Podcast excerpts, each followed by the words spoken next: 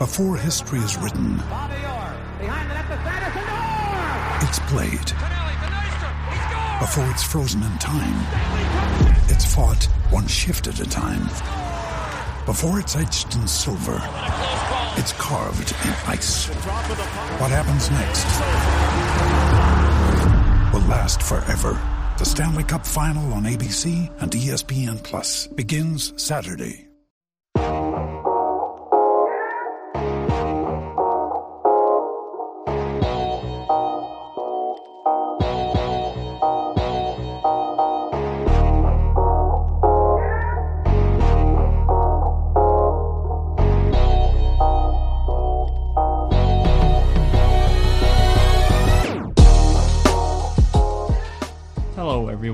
My name is Ryan Stacy, and welcome to the Hockey Minds podcast.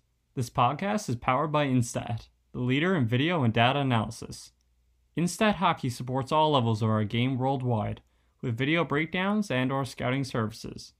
For more information, visit Instat on the web at instatsport.com or on Twitter at InstatHockey. Today, I'm joined by Jimmy McGroarty, the general manager of the Muskegon Lumberjacks.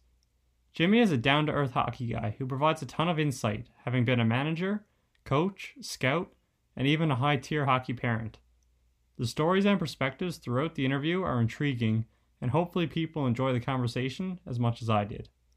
With that, here's Jimmy McGroarty, the general manager of the Muskegon Lumberjacks.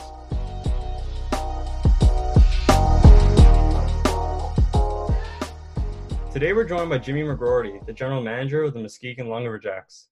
Jimmy, thanks for joining the podcast. Yeah, thanks so much. I really appreciate you having me on. Uh, you know, I know you and I have talked for a bit, and then uh, just having me on today is I'm real excited. Yeah, for sure. Um, as you said, we kind of had a brief conversation here before, and uh, it's one of those situations where maybe we didn't know each other before now, but um, you know, I think we're gonna have fun here talking about hockey. And anytime you can kind of elaborate on your career and and you know share some insight, I'm sure it's a, a fun part on your end too. So uh, let's get right into it. How about you tell us a little bit about yourself, including where you grew up and your involvement in sports throughout your youth? Uh, I grew up in Mississauga, Ontario, Canada. I played hockey AAA in Mississauga area for the Raps, and then uh, went played juniors uh, with Streetsville Derbies, and then I uh, had a different path. You know, I think everybody, uh, uh, like I said, you it is a different path, and and the way I took it uh, and w- where I'm at today is uh, I would never have thought I'd be here today. Um, but my dad died when I was younger, right? So, um, so didn't really have a father figure to kind of help me with everything going through this. And so when that happened, uh, scholarship, OHL, didn't know any decisions, and I ended up bypassing both and just playing juniors and went played pro hockey. And then pro hockey, I got into coaching. Yeah, no, that, that's great, and I'm I'm sorry to hear about that about your dad, but um, you know, I'm sure as we go through your career, you've obviously made some great decisions. Um, you know, if if maybe you didn't go the OHL route and whatever direction you ultimately did take, uh, you ended up being pretty successful with it. Uh, looking at your play, playing career just a little bit, uh, you played hockey for a number of seasons in junior, and then you went on to various uh, pro leagues, even making a stop in Austria uh, touch on your playing career as a whole and maybe how your experience was on the ice before you know making the transition to hockey operations Well, playing junior hockeys was great. I would, you know, being from Mississauga and playing for the Streetsville Derbies, I was kind of like a hometown place, so family and friends and all could come watch. And then all of a sudden, I uh, went and tried out. Uh, actually, was Philadelphia Flyers camp. Went to Hershey, and then I ended up playing the East Coast League for a bit. Um, what happened was I what I realized in the East Coast League, like a lot of players on that team were better than the American Hockey League team. So I figured that I wouldn't uh, get the ice time that I wanted. So I went back to play juniors again. I went to BC, which was a great opportunity going out to Vernon, playing for the Vernon Lakers. Uh, had never been out to British Columbia before. If you've ever been there, what a great spot. Uh, then my hockey took me to the United States uh, for the next eight to nine years. And then I had a little pit stop in Kitzbühel uh, in Austria. And just what a beautiful country that was. Um, honestly, I don't know why I ever came back. Like it's crazy. Like you know, you always you miss home and the food's different and things like that. But my place that I, I'd wake up in the morning, I'd come outside and and there's the water, there's the mountains. Like it was unbelievable. I had a couple roommates. Uh, our our rink was outdoor. Uh, it was just so much fun there. Uh, but I ended up coming back and it worked out good. And I ended up uh, in uh, East Coast back to the U, United Hockey League. So I kind of, I, I, would say I was a suitcase, you know, just went from league to league and just kind of enjoyed it. And, you know, the biggest thing was I enjoyed it. I loved it and had fun and was be able to have, uh, to have the opportunity to play hockey for a living was great. And it's not like you're making a lot of money you know you're just enjoying the time and buying time and then before you actually get into the real world. So it was awesome. Yeah i think anytime you can you know continue playing the game uh, it's you know it's a great thing to do. And then at the same time uh, well you said maybe a suitcase uh, you know as as a as your career prolonged uh, one good thing is you got to see many places uh, bc is beautiful. I've been there and, and been able to see some of the sites there but austria and in various places in the us you know these are experiences that you know, without hockey, you might not have the opportunity to go to these uh, different locations and meet these different people and play on the outdoor rinks like you did in Austria. So that's great to hear that you had a positive experience and were able to, um, you know, play in various leagues and be successful at it. Um, so in 2003, you became an assistant coach with the River City Lancers of the USHL. How did you gain that position? And then maybe talk about your initial experience as a coach uh, in that league. So uh, I actually was a coach before, so I was with the Omaha Lancers. So that was that was crazy back then. They went from Omaha to River City, back to Omaha, and we put in three different rinks in five years. Uh, it was a great experience and things like that. But it's uh, it's a crazy story. So my mentor, John Oliver, he I played for him playing in uh, California in Fresno, and he kind of helped me. You know, he was kind of like a father figure for me uh, in in my 20s and kind of helped me out a lot. And so what happened was I my last year that I was playing, I met my wife Cindy in Asheville, North Carolina, and so we ended up moving to I ended up moving to uh, North uh, Nebraska, and so we actually tried to I tried to manipulate her to come to Toronto and move here, but it was way too big. She's from a town of 5,000 people. And so I said, hey, I'll try uh, Omaha, Nebraska. And she's actually from a town of 5,000, which they call Blair, Nebraska. And so what happened was I would go to the rink every day, and they had three teams. They had UNO, Nebraska, Omaha. They had the Lincoln Stars, and they had uh, Omaha Lancers. And I'm like, I couldn't believe how many teams were actually in the state of Nebraska. I've never been there. I've been on the outside, California, been in North Carolina, Texas, and all the big states, right? And so I'm like, I got to try to get on this job with the Omaha Lancers. So Mike Hastings, uh, Coach Hastings was a coach at the time. And so I would call him, I'd call him again, and I kept calling him. And it went on for about three months. And so I, I reached out to John Oliver. He said, Hey, you know how you do it? You just go down to the rink. He can't avoid you. And I said, Oh, okay. So this is why I talk to John Oliver every day. So John had talked to Coach Hastings. I go down the rink. I asked where Coach Hastings was, and it was actually him. And so, oh, wow. He, yeah, so it's pretty cool. And uh, and it's an old barn, uh, Aksarben Arena, one of the best, you know, one of the best atmospheres you could ever play in the, the game of hockey. And so, what he said is, "What do you want to do?" And I said, "I'll do anything for you." And I say, he goes, "You want to take stats? Come to our game tonight." So took stats. We ended up. Uh, this happened in January. I went to the of April, and we lost in the Clark Cup finals in Game Five to Sioux City Musketeers. And then what happened was the next year, I obviously must have did a pretty good job because he asked to hire me on. So then, so I was in Omaha for five years, and uh, then after five years, my wife took a job in Lincoln, and we moved to Lincoln. And so it worked out perfect that Steve Johnson was our neighbor and he was the head coach of Lincoln. So instead of commuting back and forth from Omaha to Lincoln or Lincoln to Omaha, he de- I decided that hey, you know what, maybe this could be a good opportunity. And so we ended up. Uh, I talked to Steve Johnson and uh, ended up taking a job with Lincoln, and and year later I become head coach GM. So yeah. it's pretty cool. Just just the path, just how things work out. How if there's any advice I can give uh, any any uh, upcoming coaches or people want to be a hockey just if you want it, you got to go get it. It's not going to sit there. There's so many people that want the same job, the same opportunity. The go getter usually goes and gets it.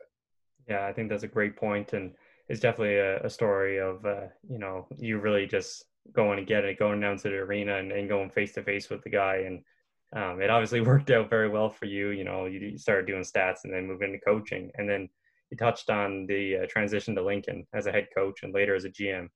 Um, maybe touch on the added responsibility uh, in those roles, you know, with the management position as well, and then just talk about the time in Lincoln as a whole, and maybe going to that organization after you know being in Omaha and, and places like that.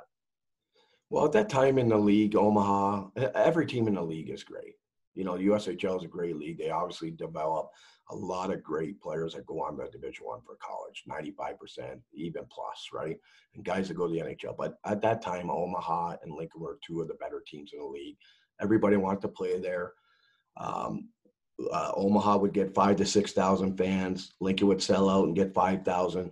There's the biggest rivalry going on in hockey, and uh, so I have got to get it. I got to give a lot of credit to Coach Hastings. Like when you come out of hockey as a player, you don't really you think you know how to coach but you really don't if you think you do i think you're you're crazy because it's such a big transition uh because you even the best players in the world don't always become great coaches and so i couldn't have had a better opportunity to be with one of the best coaches around like he coached the world juniors he's at mankato coach of the year he's brought that program back to uh, you know one of the top five pro- programs in the country, and so I didn't really become a good coach or understand how to coach until probably after year two and going into my year three, and then he gave me a lot of responsibilities, like running practices, doing a lot of little things that he was preparing me for my next step. That's what he was doing.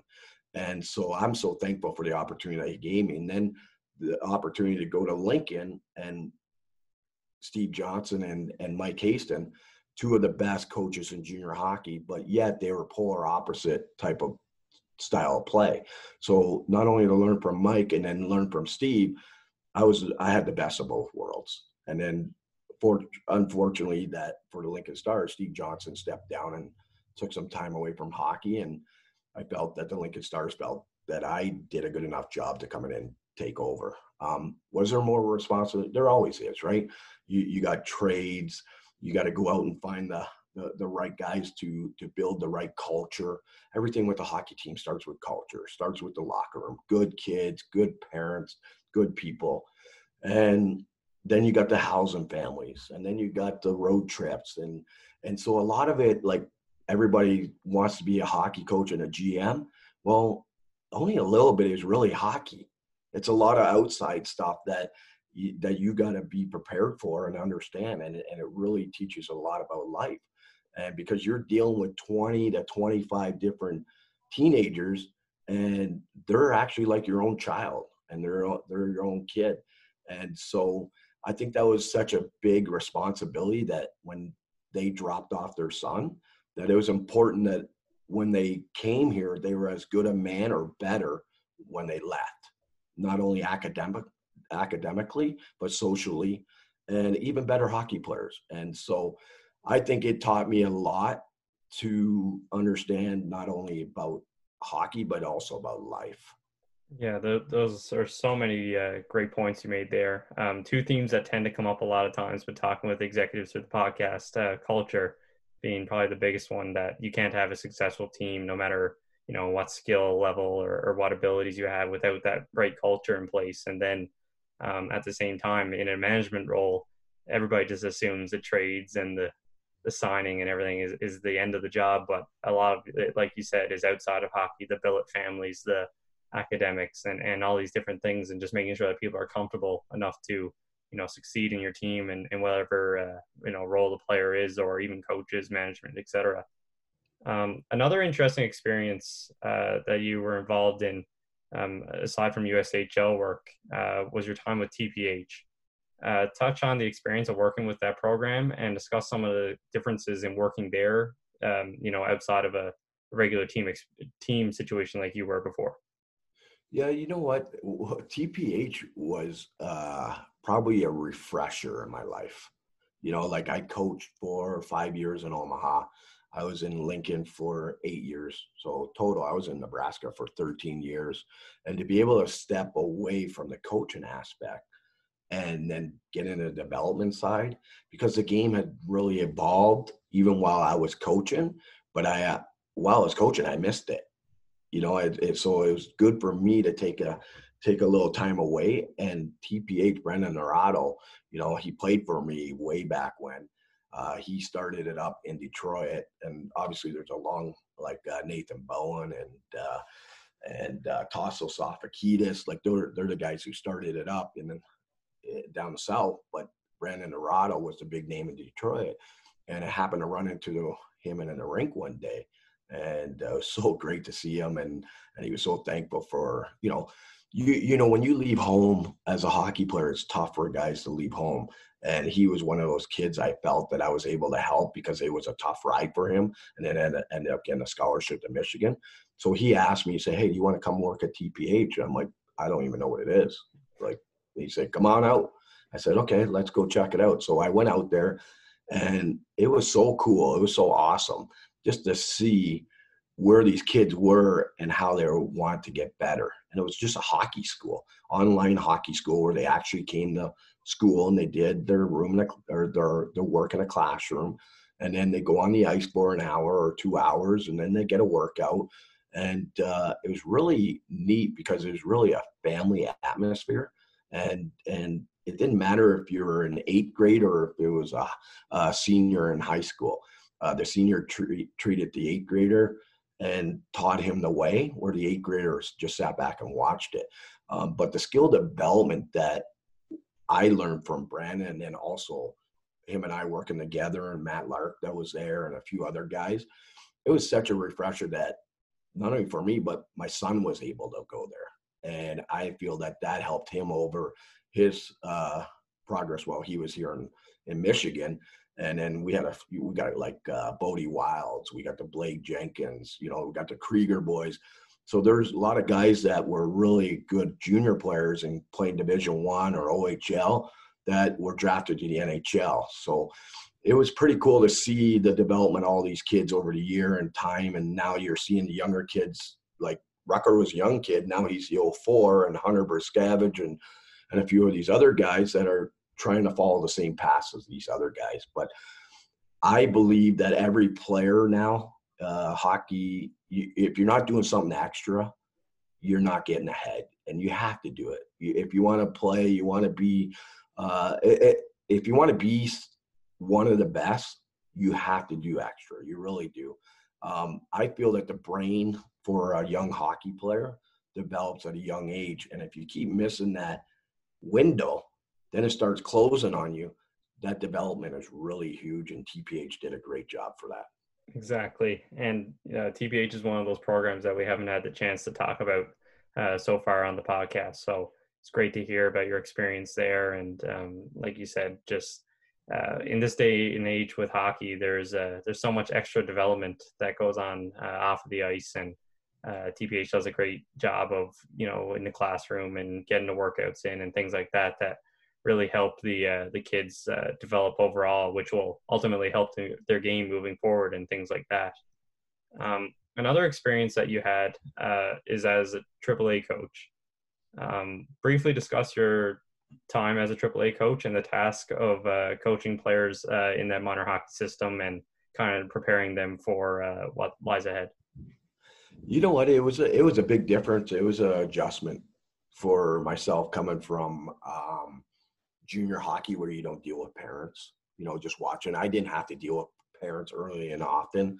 Uh, I worked with Coach Hamilton. He was the head coach, and I kind of helped out with the D with Coach Hatcher, and and then ran practices with them. And then, but it is a big, big, important piece for these kids to have good coaching.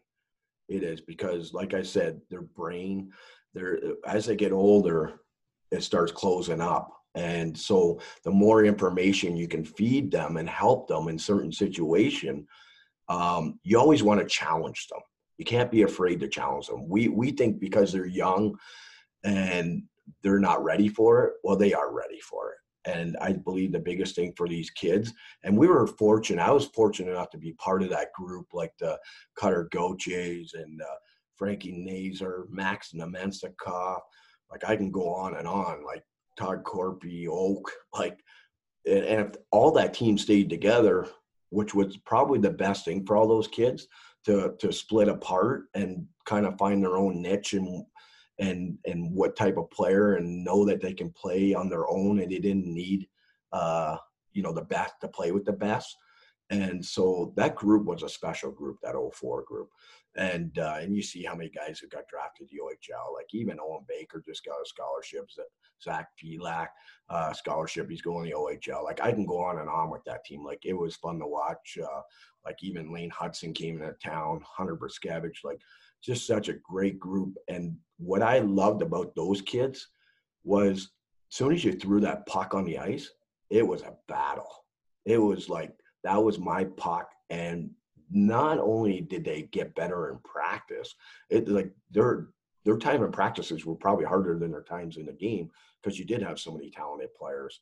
So like the biggest thing with coaches, I think at this level uh, of teaching youth hockey is really be involved, really help kids, like challenge them, like don't do the same drills all the time, do something different. Uh, you don't have to work on uh, structure, like power play, penalty kill, and breakouts. Like do something else. Like work on rushes, work on transition, like work on down low play and things like that. Because the sooner they learn that, then it becomes natural when they get older.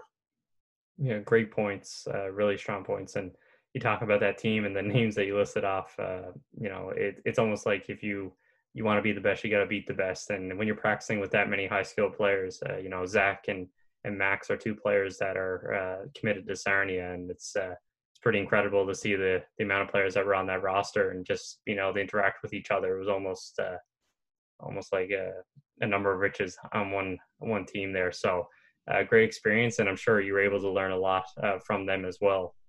Um, maybe looking at things a little more specifically, having experience as a AAA coach, uh, junior executive, and recently as a hockey parent uh, touch on the crucial year that is the junior draft year and discuss some of the keys to working with players uh, during that year specifically. Example, the communication with them, uh, keeping them focused and grounded, and dealing with teams, you know, um, scouts, etc. Yeah, I think uh, it's a really good question. I think too many. I, I think it's the parents. I think the parents really want the best. They've invested a lot in their kid um, I think sometimes they need to understand is just take a back seat and just relax. If you're not drafted in the first round or tenth round or not drafted at all, it's not the end of the world. It really isn't. Like, and but you want your kid to have success. You want to see him get rewarded by being drafted. But there's so many undrafted players that have had the opportunity to play juniors that are really good players. Like I had Ryan Dzingel, I think we drafted him 18th round He's playing in he was playing in Ottawa. Now he's in Carolina. Like, and he was a stud baseball player. So it really doesn't matter where you're drafted, but it is an important year where you got to be focused. You got to start learning how to prepare and be ready for every single game. Because if you believe you're going to play juniors the next year, it's a long ways off. If, and if you're not preparing, you're not eating, you're not sleeping, you're not filling your body with fluids all the time, lots of water. Um, that's the biggest thing that you these players because the top players at a younger age are still the top players. It doesn't mean the players that aren't there, they're still good players right they don't fall off and and sometimes you know you got girlfriends and you got other thing you know that can become a distraction. But in michigan and and seeing this 04 group and being part of it what a great group of kids. Like there's kids that didn't even get drafted that are going to be division one players that are going to play in the ushl and then who are going to have the opportunity to play in the nhl hopefully one day. And so um, the one advice i would say to parents is enjoy the moment and enjoy every because it ends quick. It really does. Because before you know it, they're leaving home, they're going to juniors, they're going to college, and then you don't have them anymore. And and it was crazy. Uh, the last time I actually dropped Rucker and Hunter off. It was kind of funny. I told them it was a roller hockey. I go, boys, this is the last time I'm going to be able to drop you off at a rink, right? So, so it's kind of funny, but it was actually hit me, and I was like, this is reality, right? So, yeah. but uh, and I believe everything starts earlier too. You know, it doesn't start in your U15 or your midget year. It starts like 13, 14, 15, and you just got to learn how to prepare and do things the right way. Yeah, a number of again great points for players and parents. Um, you know, there's so much excitement and and you know emotions in that draft year. Um, you know, as I've been scouting in previous years and now with Sarnia, you know, anytime you're you're in that atmosphere, you know, the tension when players are having a down, you know, down game or or the excitement when they're doing well and the parents and the agents and the reps and there's so many different people involved. So um, sometimes it's definitely good to just take a step back and realize, you know, you have put in the work to get to this stage and enjoy it for what it is. And it's kind of the same thing in hockey operations career. Uh, Sean LaFortune was one of those guys who said um, it's always great to get to that final destination, but you also have to enjoy the path along the way. So, uh, great points for anybody to take in. And you you brought up a great point. The the advisors, the agents, like when do I need one? You know, or do I need one? And they are really important. They are like certain players don't need them, certain players do. Who do you go with? There's a lot of great uh, agencies out there, and so and, and and when you do that, just do your homework. Like, is it the right person? Do I go with the big company? Do I go with the small one? Do I relate with them? You know, and and like at the end of the day, they all of them are great at what they do, right? But you got to feel best where you fit with them is really important. It's just like uh, not only the agency, but also uh, the team. Like, is the coach the right coach in my U15 year? You know, am I going to get the opportunity uh, if I work hard? And so, because everybody wants to go to the best team. Well, it's not always the best team, right? And obviously, Honeybake had what every player I think drafted, except maybe one or two. It's great, but also like Oakland had a few guys drafted, you know, and then uh, Jonah Egger just committed to St. Cloud, and then you have uh, Gavin Hayes and Abraham, you know, that are first rounders. Like, so you got to go to a spot that's going to be best for you, and and where you're going to get the opportunity for sure. Um, I, I, think the major takeaway there is really just do your homework and and do what's right for you, not what maybe looks the best on a piece of paper or what makes uh, you know impresses people. Just go with the agency, go with the team, um, be around the people that that help you succeed, and at the end of the day, that's going to be beneficial for you as a player or or whatever capacity you are. Um, switching back to junior hockey, in addition to your USHL work, uh, you also scouted with the Hamilton Bulldogs talk about how that opportunity came about and the task of scouting for the OHL draft. You know what? That that that came by luck. You know, I was uh, I knew somebody that knew somebody, and they were looking for a scout, and they called me, and uh, Stevie Staios called me, and you know, it was the best thing ever for me. Um, and being a hometown Mississauga boy, growing up OHL, you know, never worked in a league before, and so I thought it was a great opportunity and just to stay and stay a part of the game, like in the junior junior ranks, right?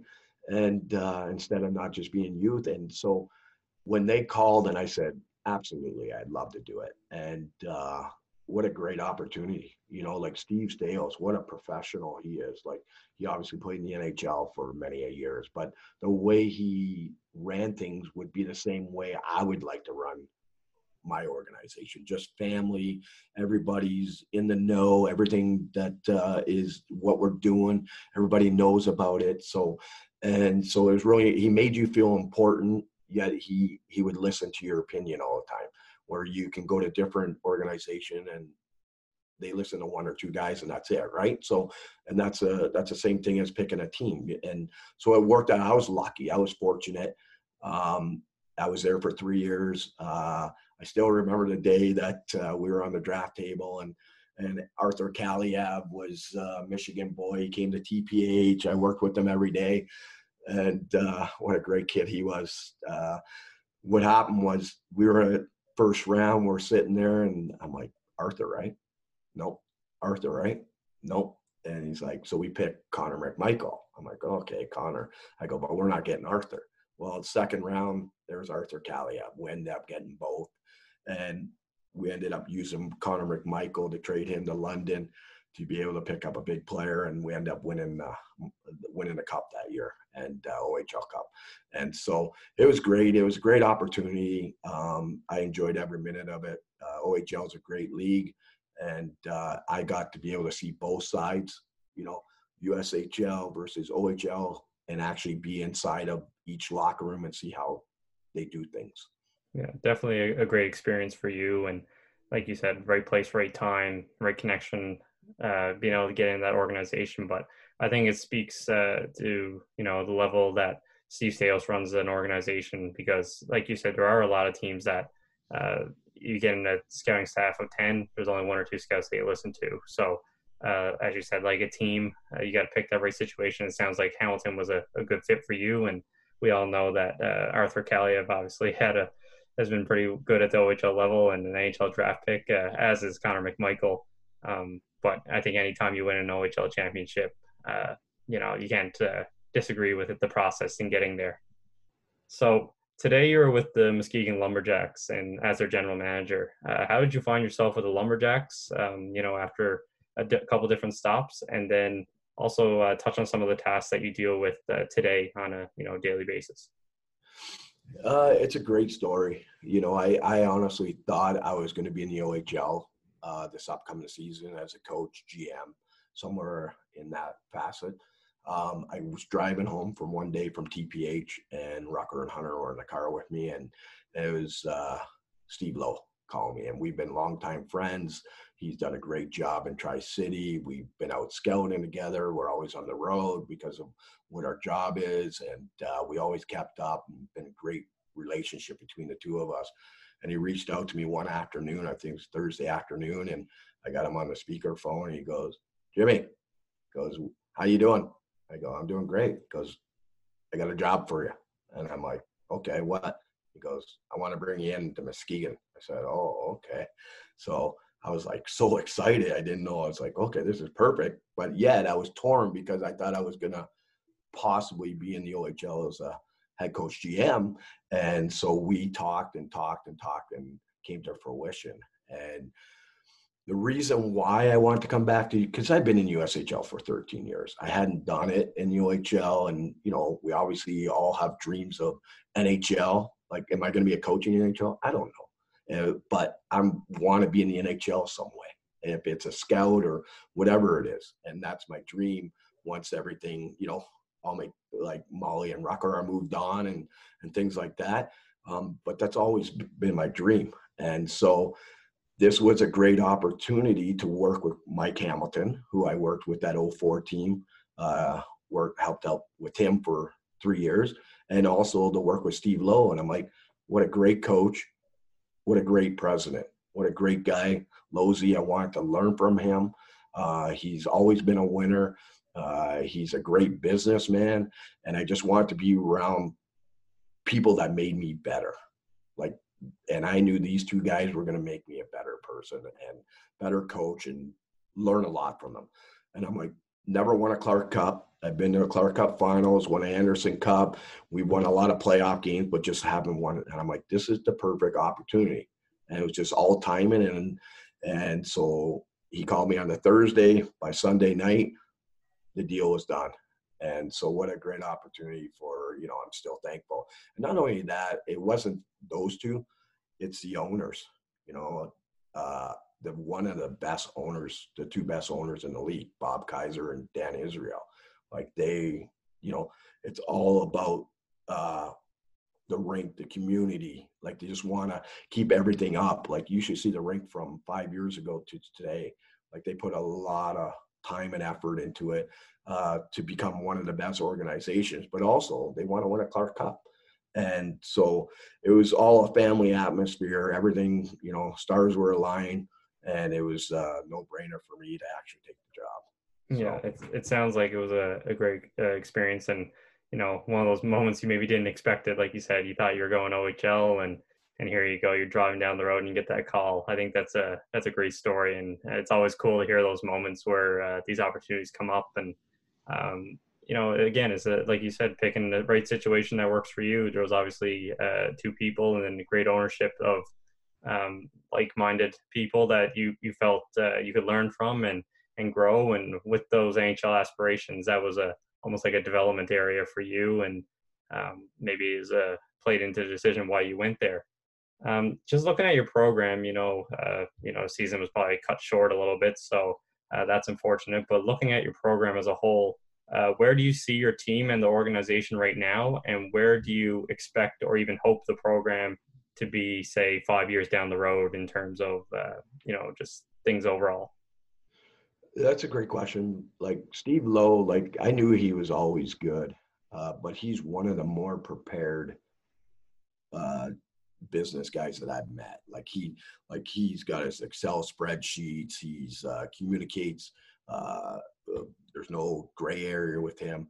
And the one thing that when we came in, he had a plan, and this is our plan. And I'm like, this is awesome, you know. And and I've always had a plan, but this was a better plan. Like he he's got his. Uh, this is year one. This is year two. Here's year three this is what we're going to have coming back. This is what we're going to do. This is what we need. And I'm like, this is awesome. And so that's the biggest thing is coming in, we had a plan. And what I like about it, we were ready for the draft. We're very prepared for the draft. But yet we ran into some hiccups. Some players don't come. Some kids don't want to uh, report or whatever it is, right? And I'm not saying that's our situation, but we ended up changing different like first round, second round, other players come available. And so you, we had to be prepared for any changes that we were looking at.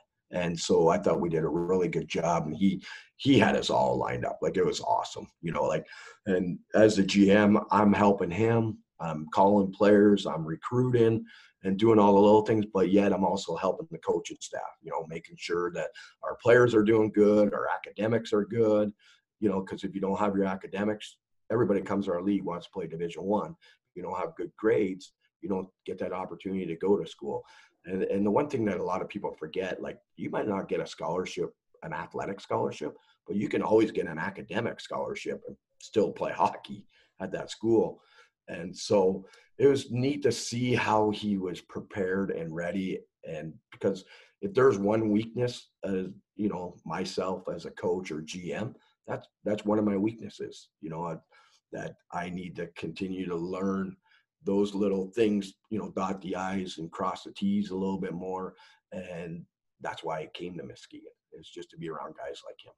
Yeah, and and you really uh, emphasize the point of how he's organized and how he has a vision. And I think um, a lot of organizations, you know, they have the pieces in place. It's just those fine details that really bring everything together. Like you say, you, you dot the i's across the t's. So um, to hear that you have someone good to helm and and that there's a you know a course of action for the organization moving forward, and obviously you helping out as well. Um, it sounds like the organization's in a good place and it'll be interesting to see five years down the road how much it has progressed and and what success is coming your way. Um, reflecting a little bit more, uh, looking at the USHL as a whole, what are some of the major differences you see between uh, the league now and maybe when you started in the early 2000s? Well, you know what? Uh, I was thinking about this the other day. Um, my first year in the league, when we lost to Sioux City, it was a really good year. There wasn't a lot of high end players at that time, but as we went a couple years, like I think it was 2002, now 2004, now we had the likes of Paul Stastny, we had Matt Carle, we had Drew Miller. Uh, on the other teams were David Backes, uh, you know, uh, Ryan Batoni, who was a captain in Minnesota, like just some high end players that were like so is the league different? Yeah, it's 100% different, but there were still great players in the league back then. And like I had a player that played for me, Jason Greg, uh, Gregoire uh, in Lincoln. He was my captain. And he would be the first guy that I would have said he played in the NHL forever. Forever. Like he was so good. He dominated. Uh, went off to college, was drafted, I believe, second or third round in the Islanders. And he never ended up making it and why I don't know why. But then there's a guy like Brandon Bollig, who's a 20 year old, uh, never had a scholarship, Uh, it was February of his last year. St. Lawrence offers him a scholarship, and he ends up taking it. The only team that offered him goes to St. Lawrence. He's there for two years. After two years, he signs with the Blackhawks. Two years later, I believe he won a Stanley Cup. So everybody has a different path. But like today, everybody that comes in league, they already have scholarships, right? So now it's a different. You're dealing with personalities. You know, back then guys were probably a little bit more hungrier. Where today, and not that kids aren't hungry because they are really hungry, uh, but it's just the way the how each uh, player was set up. And today they got their scholarship. What they want to work on was their skill development. And there wasn't a lot of that back then, where nowadays we really put aside that opportunity for kids to continue to get better. Like Connor McDavid's, right? Why is he so good, right? Because he does extra. Jack Eichel, like why is he so good? Why is he skate? They all these guys do extra. And so we allowed that opportunity for our team. I don't know if every team in the league does it. I know uh, uh, Chicago still does a great job. I know obviously the uh, National Development Program does a great job.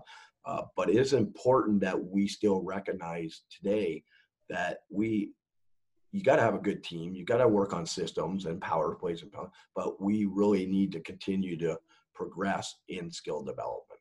I think that's one of those things that uh, maybe even outside USHL hockey in general has has gone uh, more of a focus for skill development, and maybe that's just the way uh, the game has changed a little bit, and and you're seeing that these players like McDavid, Eichel, you know, Mitch Marner, there's a number of players that are super skilled with the puck on their stick, and um, you know, like you said, if you want to be the best, you got to learn from the best, train like the best. So uh, one of those things that obviously have uh, played a key part in hockey overall and the USHL specifically. Um, looking back, uh, you know, reflecting on the process of learning, uh, which you've done a lot in your career, and you touch on the continual learning. Uh, what are some of your favorite resources to reference, whether it be, uh, you know, even just people to learn from or books, etc.? Is there any things that you like to kind of reference to learn new ideas? You know what? I I love watching NHL games what we did at TPH and Brandon Naurato and I, we clip every goal in the NHL, right? So I think you can learn uh, from a goal, a goal for and a goal against. What can you do different on the goal against? What can you do different, or what can you do or learn from the goal for? And so we, that's why we clipped them. But we also took all the best players in the world and we took their skill, what skill? So, like, uh, every time Patrick Kane enters a zone, he delays and he looks for second waves or he attacks. Uh, Connor McDavid obviously has that great speed, but why is he so fast? Because he always comes below the puck, right? Like he's always like moving before he even gets the puck. Well, that even makes him more faster that you're not going to stop them. And then you got like uh, Datsyuk back in the day. He loved his cutbacks. So you take all these players, and then what you do is you make all these clips. And so I do a lot of video with different type of players, uh, from NHL guys to college, all the way down to youth hockey players. And so I like to help these certain players or kids and uh, just to teach them that it's not only about going up and down the ice. What are you going to bring different? Usually, what we kind of figured out is every NHL player has two or three high end skills. Like, what is it, right? Like Dylan Larkin, he can skate, right? But what is it next that he can do? Well, he can delay now, he can make plays, right? Because it's year one, he was beating everybody on the outside and score him. Well, year two, everybody just pushed him the outside, and he had to change his game. Well, now he added that delay concept to create second wave opportunities or cut to the net areas. So I think the game of hockey is so fun to watch that if you watch each situation, like even transition, like puck retrievals, when D go back for pucks, like Makar, like he's doing a shoulder check every time. Well, shoulder check's not enough. He's still got Ovechkin coming at you at 80 miles an hour. What are you going to do next? So he adds in like a double cut, a weight shift, some sort of fake. So I think that this is the difference in the new wave of hockey. Like not that Wayne Gretzky and and all those uh, top end players back in the day, Mario Lemieux, like he was a uh, just an honor to watch. But now there's more of those guys. And so it, it's cool to watch, it's cool to see. And so that's where I like to get all my information. I, and and also talking to coaches. You know, you always want to see what somebody's doing different. Uh, power play, penalty kill, forecheck. You know, like uh, Todd Krygier, myself, Naurato, a few other coaches will sit here in Michigan and we'll just sit there for an afternoon, ordering some lunch and talk hockey for five hours. Well, I'm anytime I can learn from those guys, I'm surrounding myself with good guys and with good hockey knowledge, right?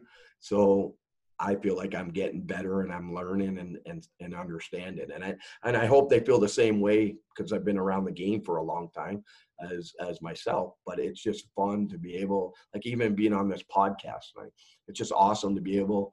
I've never really, I've never met you, but I'm enjoying this and it, and it's fun just to talk hockey. We could talk hockey for hours. Definitely, and uh, I I always have that trouble trying to uh, you know questions and all that to keep it confined because really like you said, you, when you get people like yourself and others that I've had on the podcast, you just, you know, you want to stay here all afternoon and just talk about hockey and start swapping stories and things like that. But um, that's one of those questions that I always like to ask about the resources because, you know, some people say books and some people say podcasts and, and webinars, and I love all those too. But uh, the perspective of just, you know, simply watching hockey and, and watching these top players and, um, you know, the initial steps of McDavid and, the the way that Patrick Kane delays and the strength of his backhand uh, puck movement and things like that are really um, where learning points come from. So another perspective uh, for resource that I think many people should look into more if they haven't already. Um, you know, as your career as a whole, uh, you've had multiple stops and you've been in different areas of the game. Uh, I know you've touched on a few different uh, people that you've come come across and crossed paths with, but uh, you know, who are some of your mentors who really helped you succeed? And through those interactions with those people, what are some of the major lessons that you've learned to date? Uh, I got to go back to John Oliver. If it wasn't for John Oliver telling me to go to the rink and say, "Hey, if you want this, you got to go for it," and Jo, he always like he coached me playing pro.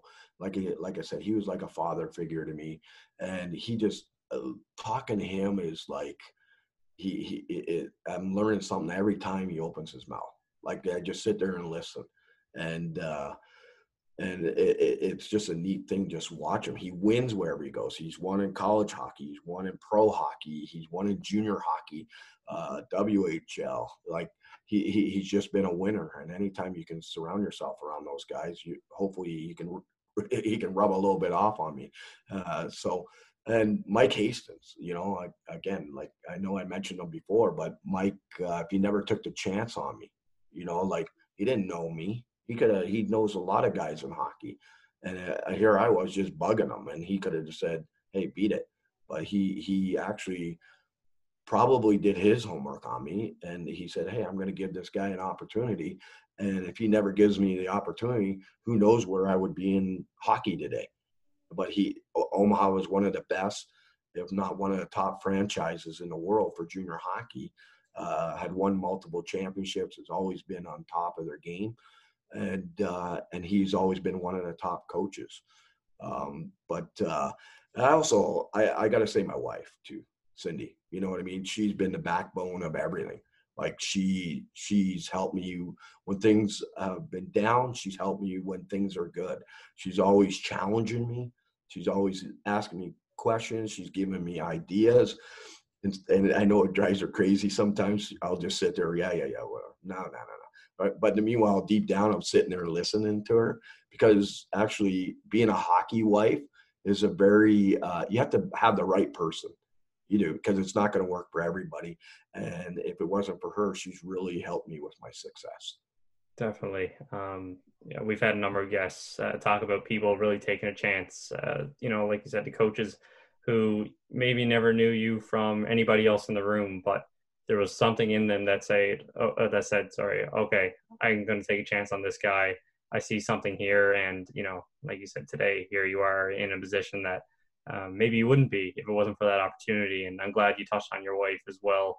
Uh, that support, whether it be from parents or or kids or you know your spouses it's it's without that amount of um, you know security from home and uh, you know support in everything you do the the late nights the the road trips for scouting and and all these different things um, without the right you know support overall it it doesn't really work and you can't be successful uh, without it. So it's pretty clear that uh, you have the right support and you've had the people who have given you those opportunities uh, throughout your career yeah it's it is important like you you have to be surrounded you always want to surround yourself with the right people and and i think it, it takes a special person to give somebody that you don't know an opportunity and like even like the situation with Muskegon, like Steve Lowe calls me out of the blue one day. Well, that wasn't even in my picture of my future, you know, and going back to USHL, but the opportunity and the friendship, I believe him and I, I, I think he believed enough that he trusts me that, hey, I want this guy. I want him to build an organization or a championship with.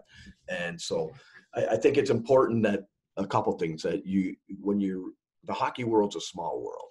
It really is. And you should treat people how you would want to be treated, number one. And because there's a lot of great guys out there. There, there is like, and we, when you get into the game and, and as a coach or a GM or even as a dad, you, you know, the, the heat of the moment, sometimes, you know, you get excited, right?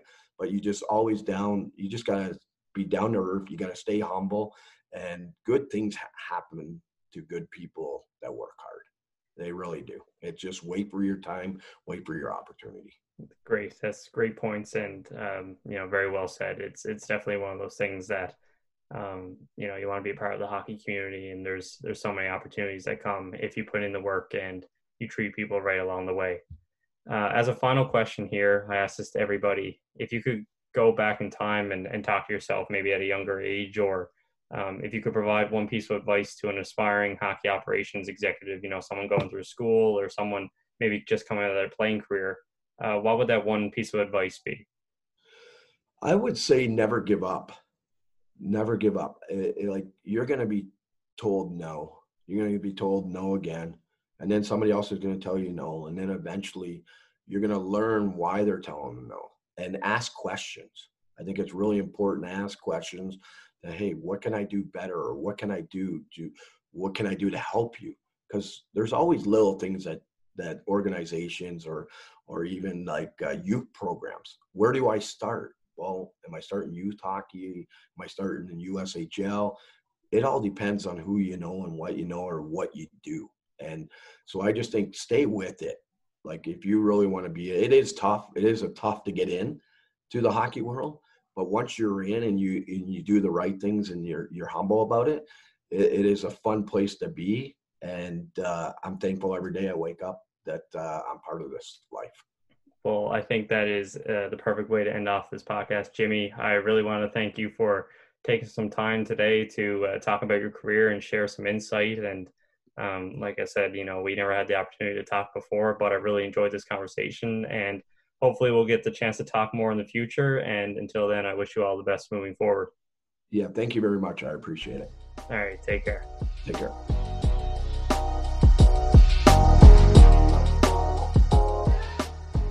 To thank Jimmy for coming on the podcast and having the in depth conversation on his career and past experiences. Throughout the interview, he was quick to dive into a wide variety of topics, so once again, I'd like to thank him for doing that. If you would like to get in touch with Jimmy to discuss his experiences, I encourage you to reach out to him directly or contact Hockey Minds Podcast at Outlook.com and I can look to make that connection for you. On the next episode, I'll be joined by Jeff Toohey, former OHL executive and former assistant director of scouting with the Arizona Coyotes. Jeff is an old school hockey mind who provides a wealth of knowledge and experiential insight, making it one of the more influential episodes, so stay tuned for that release. Once again, I'd like to thank everyone for the constant interaction and the immense amount of support through listening and from following on both Twitter and Instagram. It's been a lot of fun thus far, and hopefully, we can continue to feature a number of great guests down the road. As always, stay safe and all the best.